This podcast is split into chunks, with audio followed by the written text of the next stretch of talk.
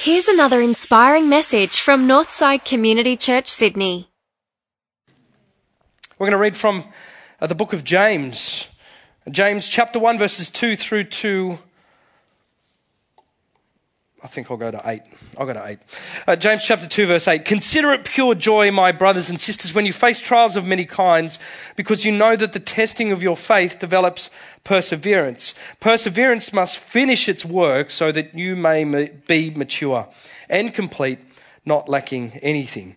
If any of you lack wisdom, then they should ask God, who gives generously to everyone without finding fault and it will be given to them. But when they ask, they must believe and not doubt, because those who doubt are like a wave on the sea, blown and tossed by the wind. That person should not think that they will receive anything from the Lord. They're double minded person, unstable in all that they do. The idea behind this entire discussion that we've been having over these couple of weeks is this it's this question what do you do when there's nothing you can do? What, what, what, do you, what do you do when there seems to be uh, no way forward? You're stuck, you can't go back, you're trying to go forward, but you can't. Uh, for some of you, it, it, it might be relational. Some of you, you've been in a period of singleness and you've tried everything and you're thinking, Lord, why just why is nothing happening? I'm just not moving forward. I seem to be stuck.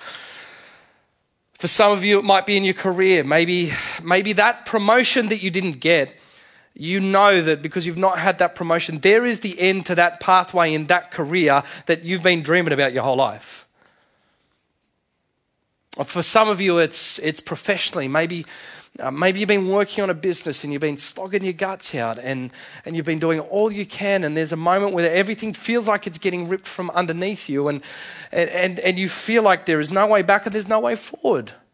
What do you do when there's nothing that you can do? What do you do when there seems there's no way forward and there's no way out? And you, you know, isn't it funny that when we find ourselves in these, what I call bracketed seasons of life, imagine the big parentheses here like this on the stage. If we were creative, we'd have a parentheses in there. You know, in those big, those big bracketed moments of life, we're often tempted to think like this, aren't we? That, oh, I'll never be happy again.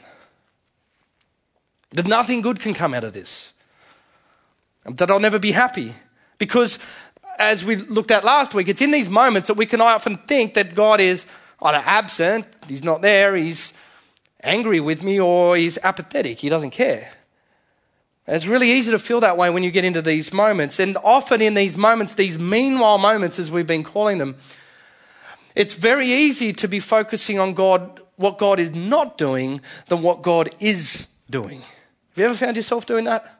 Oh, God hasn't answered my prayer. God hasn't given me the thing that I'm wanting. God's not turning up fast enough. So here's the question tonight What if there's actually work in the waiting?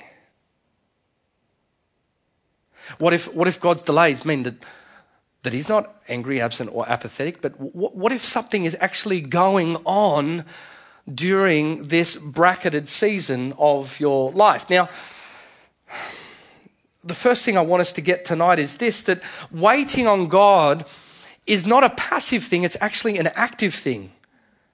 You know, there are all sorts of characters throughout the Bible who, who are constantly doing things in order to, to be with God, to get with God. You have like Elijah and the prophets of Baal, and the guy like runs to the southernmost part of Israel so he can somehow get himself face to face with God. And he does. He gets a small whisper up on a mountain. He goes to great lengths to go and do that.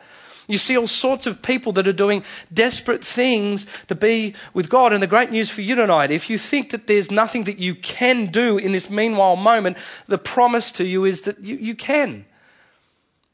That, that waiting on God is not a passive thing, you know, like you're going out to rock and people are like, what are you doing? Oh, I'm waiting on God.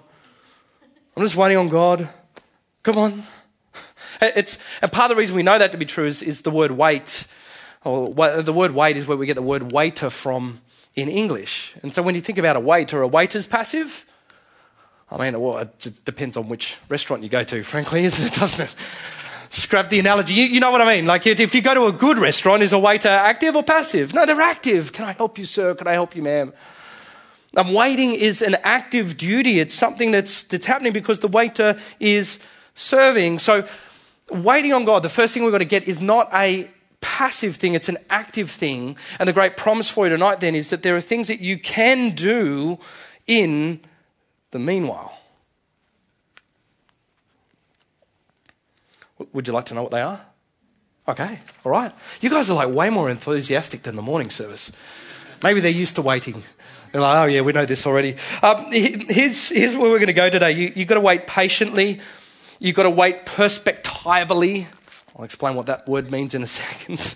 and you've got to wait obediently. Patiently, perspectively, obediently. And this passage in James, ironically, what we're going to do tonight is I'm actually going to parallel two passages. I'm going to have James on the screens, but I'm going to parallel a passage from a guy who talks about the practice uh, of this waiting. James sort of gives us the principles. This other guy, Habakkuk, he was a prophet. He was a guy who spoke to the people from God on his behalf, and, and he was tired of waiting around for God to do things. So he had a complaint with God, and he wanted to get an answer from God. And we see how he plays out the practicalities of what it means to do the work in the waiting. But the first thing that James says here in the passage is that we've got to wait patiently. Cough.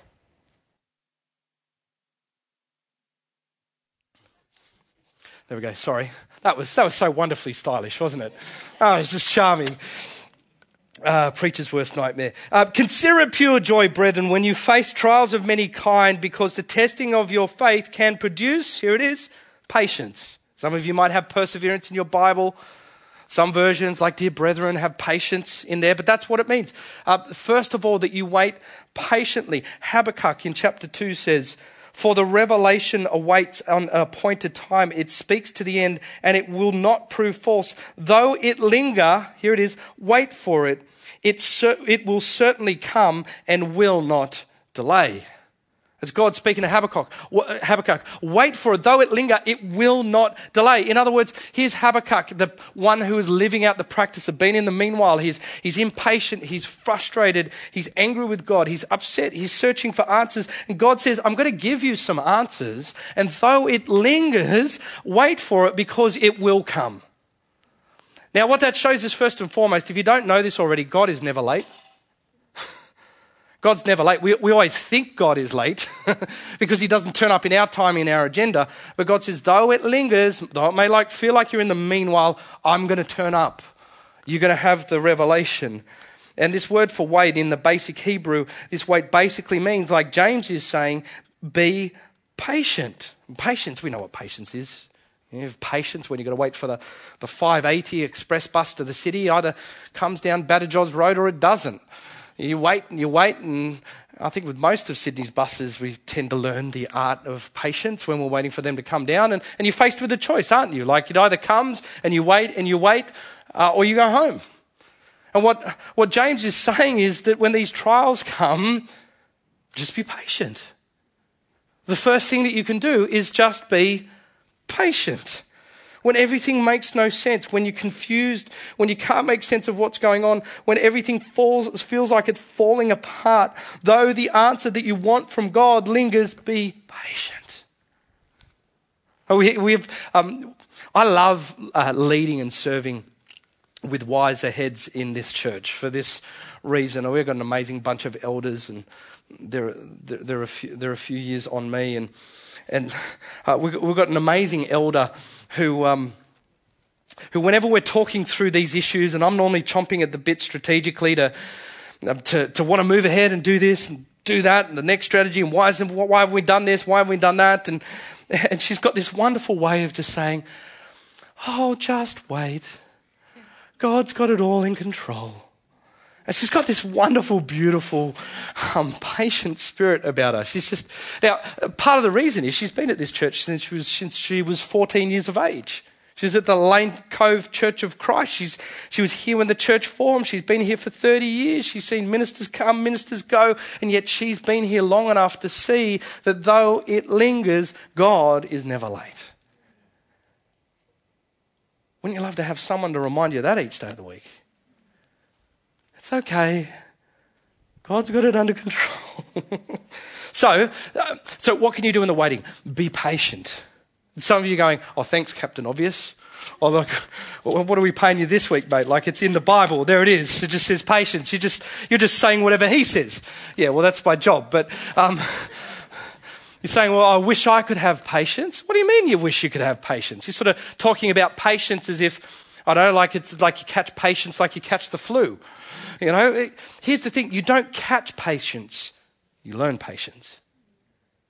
If ever there is a key skill, if we call it in the Bible, it's the skill of learning to be patient. James says and shows us biblically that patience comes from a step by step process of deliberate actions. One of them, first and foremost, is humility. In chapter 4, he says, Now listen, one of my favorite passages of the Bible. He says, Today or tomorrow, don't say that you'll go to this city or that city or we'll do this or do that. He says, If it's the Lord's will, say, you guys know the passage? If it's the Lord's will, then say that we will go there. He says, For what is your life? It's merely a mist here today and gone tomorrow. Now, what's he getting at? What does he mean by that? Um, practically speaking, whenever things go wrong, whenever we are in despair, whenever we are getting overly anxious, uh, whenever we are getting frustrated, whenever we are getting angry with God, sometimes those emotions are the overflow of this theological concept that I'm going to give you now. You ready for it? It's called assumed omniscience. In layman's terms, it's basically when you think that you know everything. And when, whenever we have these feelings of frustrations, it, it, it often comes, and haven't we all been there, where we're angry and we're frustrated with God? Why? Because, Lord, my agenda says that I'm going to do X, Y, Z, and we're up to X, but I haven't seen Y or Z yet. What's going on? And James says, don't say go to this city or that city. What James is saying is be real with yourself. You don't know how to run the world. You don't know. Now, I know that it's difficult in these moments when you're feeling that way. And some of you are saying, Come on, you don't know what I'm going through. You don't know what I'm putting up with. And, yet, people like Paul in the Bible, he does when he says, We rejoice in our trials and tribulations, knowing that they produce patience, and then patience produces character, and character hope, and that hope will not disappoint us, for it brings the love of God shed in our hearts. So we're getting a sense that something's happening here, that there could be work in the waiting. but the first thing you do is you've got to be patient. It reminds me of a, of a war movie I saw a, few, a while back. Some of you movie buffs might know what it is. I can't remember which one. It was just, there was a scene where the, where the, there was a badly injured soldier and he had to, uh, he had to get operated on and he comes in and the, the surgeon has to uh, operate but can only give him a, a local anesthetic. And so one of those gory Saving Private Ryan type movies, Hacksaw Ridge, you know the picture anyway. And, and anyway, he says, you know, you, you've got to be, you've got to be still on the table because you must not move no matter what happens. Because if you move, it'll be as if I, I've never done the surgery in the first place. And so here's, here's the point. When you come into these trials, of course, some of these trials are going to hurt like nothing you've ever experienced before. And yet the master surgeon says, don't move. Stay still. Because if you don't, you've got a choice. You have a choice when you face these trials. When these trials come in and hit you in these meanwhile moments, you're going to have a choice to either flail around, which is going to turn you into a bitter person, or you can hold firm and be patient, which is going to make you into a person that's better. That makes sense? So just be patient. Be patient. Oh man, I'm preaching to myself in this. so you first of all you can wait patiently. Secondly you can wait perspectively. Here's what i mean by that. Consider it pure joy my brothers and sisters when you face trials of many kinds. Consider it pure joy this is what i call a punch you in the face bible verse okay not because it's one of those deep ones that give you great revelation that feels like a punch in the face. No, it's more that whenever you are in trials or your meanwhile moment and someone in the church says that to you when you're in the midst of that, you feel like wanting to punch them in the face. You know, how it goes with Christians? Like you're going through a terrible, gut wrenching, life changing experience, and someone pops up at, at home group and said, I've got a word for you in love. Consider it pure joy. Some of you are going, oh, I can't believe the pastor just said he'll punch people in the face. No, look, um, sin is thought plus inclination. So I'm allowed to think it. I would be never inclined to do it. So it's not a sin. but we've thought it, haven't we? Consider it pure joy. So to punch you in the face verse now, let's go back to Habakkuk and keep this sensible. Um, Habakkuk in, the, in, in, verse 1 of, uh, of what he's saying in chapter 2, Habakkuk says, I will station myself on the ramparts. You see, Habakkuk's waiting for God. I hope you got your finger in Habakkuk. Look it up in the contents. You can see where I'm at here. He's waiting for God. He's in a meanwhile moment too. He's waiting to hear from God. And he says, I will station myself on the ramparts. Now, I don't know why the NIV translates that word ramparts, but better translated, I will station myself in the tower. Now, quiz class, um, why did old cities have towers? So you can see what see what you can see what's coming. You know, so if you're terrified, someone knocks all the enemies at the gate, you can run up and go to the tower and you're terrified and you look out and go, oh, oh my goodness. Oh no, there's 20 of them and we've got 200 back here. It's fine. It's cool. So see what's happening in that moment? Uh, Habakkuk saying, I'm doing all that I can to get perspective on the situation. Or I can to do this perspectively. Now, what does this mean spiritually? What does it mean spiritually saying, I'll go to the ramparts? Here's what it means it, it, it means to do all that you can to get yourself into a position where you think to yourself, could it be that what is in my life, we learnt this last week, in the first instance, the great mystery of Christianity, first of all, could it be that God is bringing this into my life, and this is not just the devil and some spiritual warfare thing, but first of all, what if God is bringing this into my life? But most importantly, what if this is being brought into my life to make me a person and to prove to myself that I can be better, not breakable?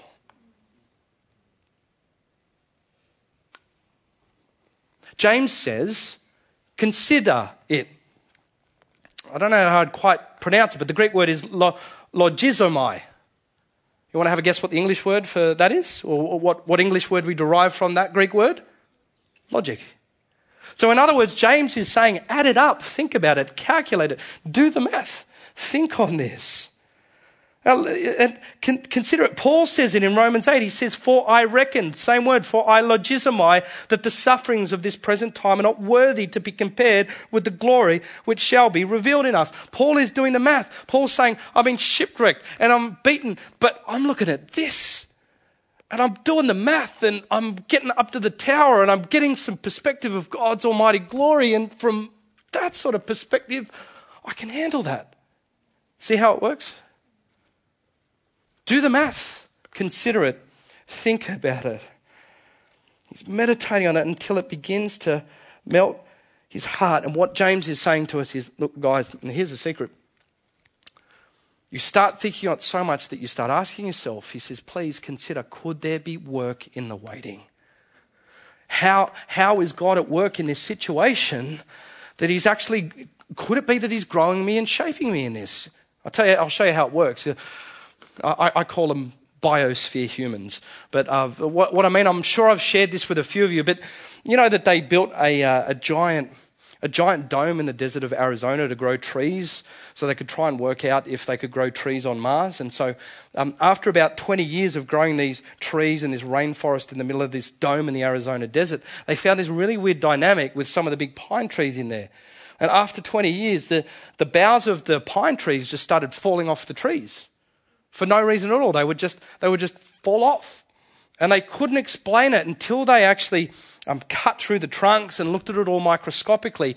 And they discovered that the, exactly the same species of trees that had lived inside the dome were vastly different in a specific area from the trees out, outside of the dome.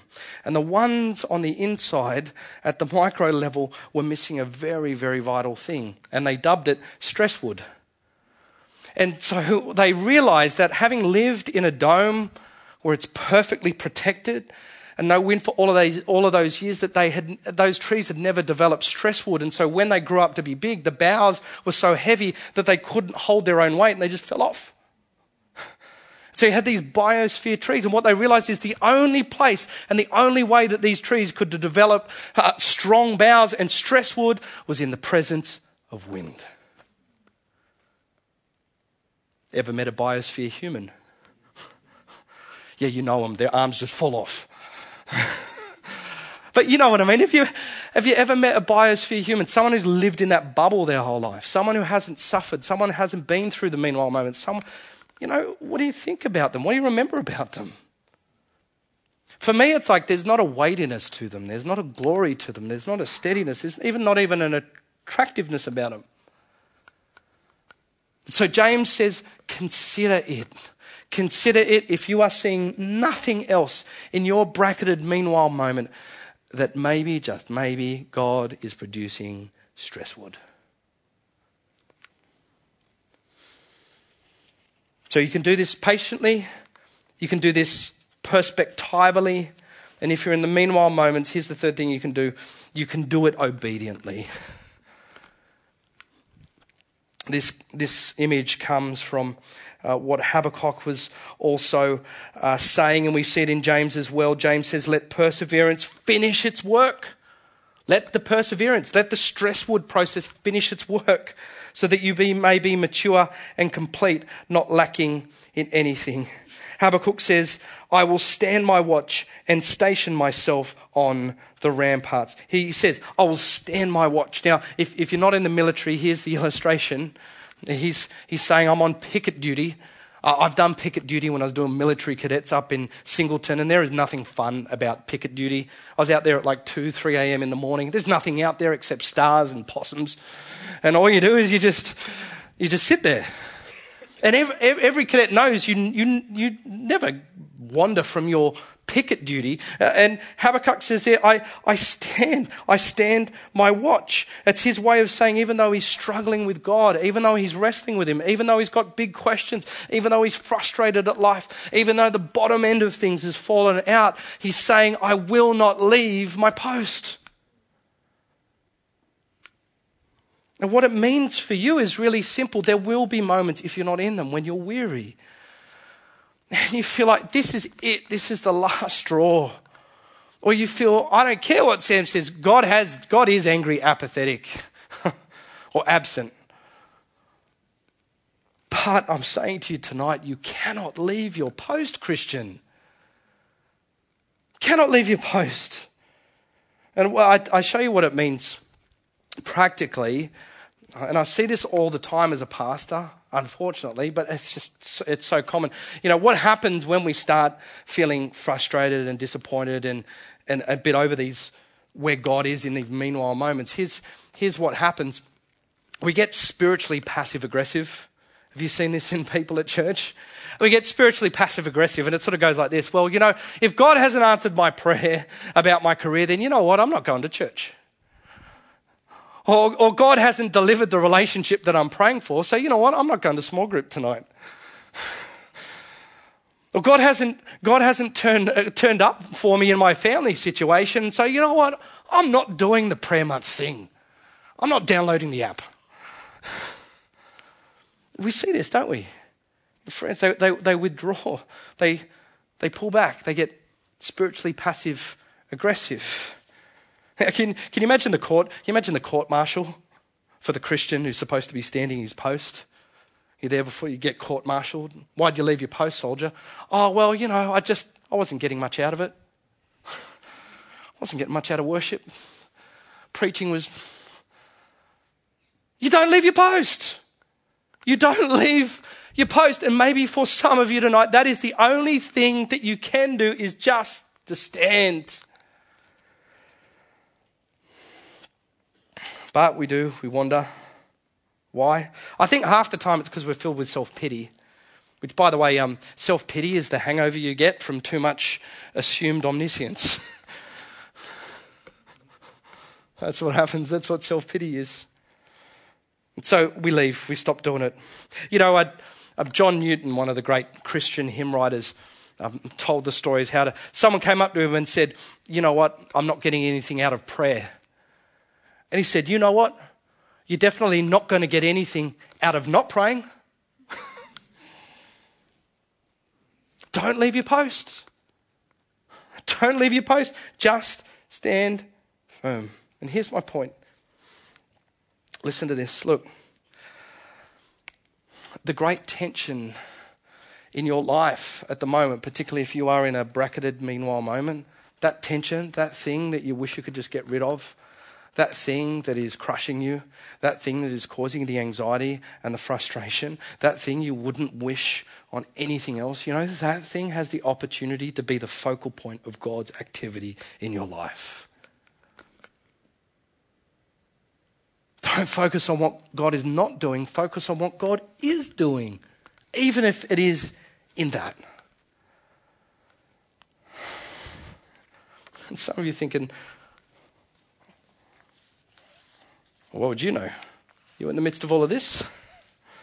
I'm not. I'm not in your situation. But, you know, coming here in the car this morning, God gave me, gave me this. You know, you know, this is, I realized this verse, this verse was the first sermon that I ever preached at Northside.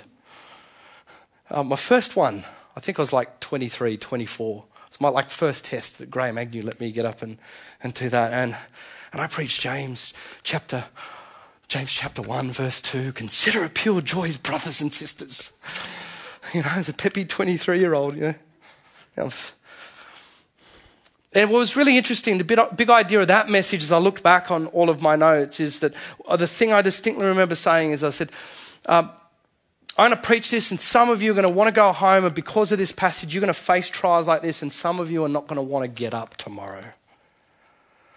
And I had no idea that the person I was preaching to in that moment was me. Because I went home that night and it was like, felt like no sooner had um, I put my sermon down on the coffee table at home that I got a call that um, a dear family member that I love dearly was in the emergency room of Royal North Shore and we didn't know if they were going to make it through the night.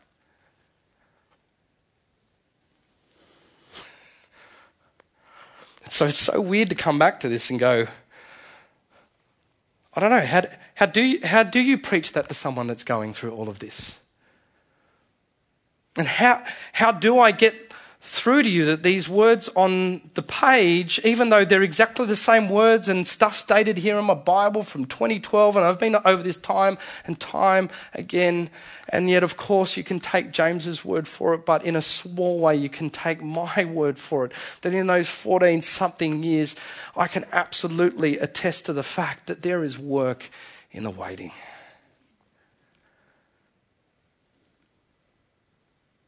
So, the thing for you tonight, when you are surprised by adversity, heaven forbid that any of you walk home and put your bags down and get home and you are faced with a trial like this tomorrow. I pray that it was just me that had it in that night. But if you do happen to be blindsided, if life hits you, if it smacks you, if you're in the middle of a meanwhile moment, at the moment, if the bottom drops out of life, what James is asking you to asking you tonight through all of this is that would you consider that God could actually be working through this situation to make you a person who can either be bitter or better? And which way you go in that is, well, that's your choice tonight. But there's work in the waiting. Is there work in the waiting? Yeah, there's work in the waiting. There's work in the waiting. Well, thanks for tuning in. If you'd like to find out more about Northside, visit northsidechurch.org.au.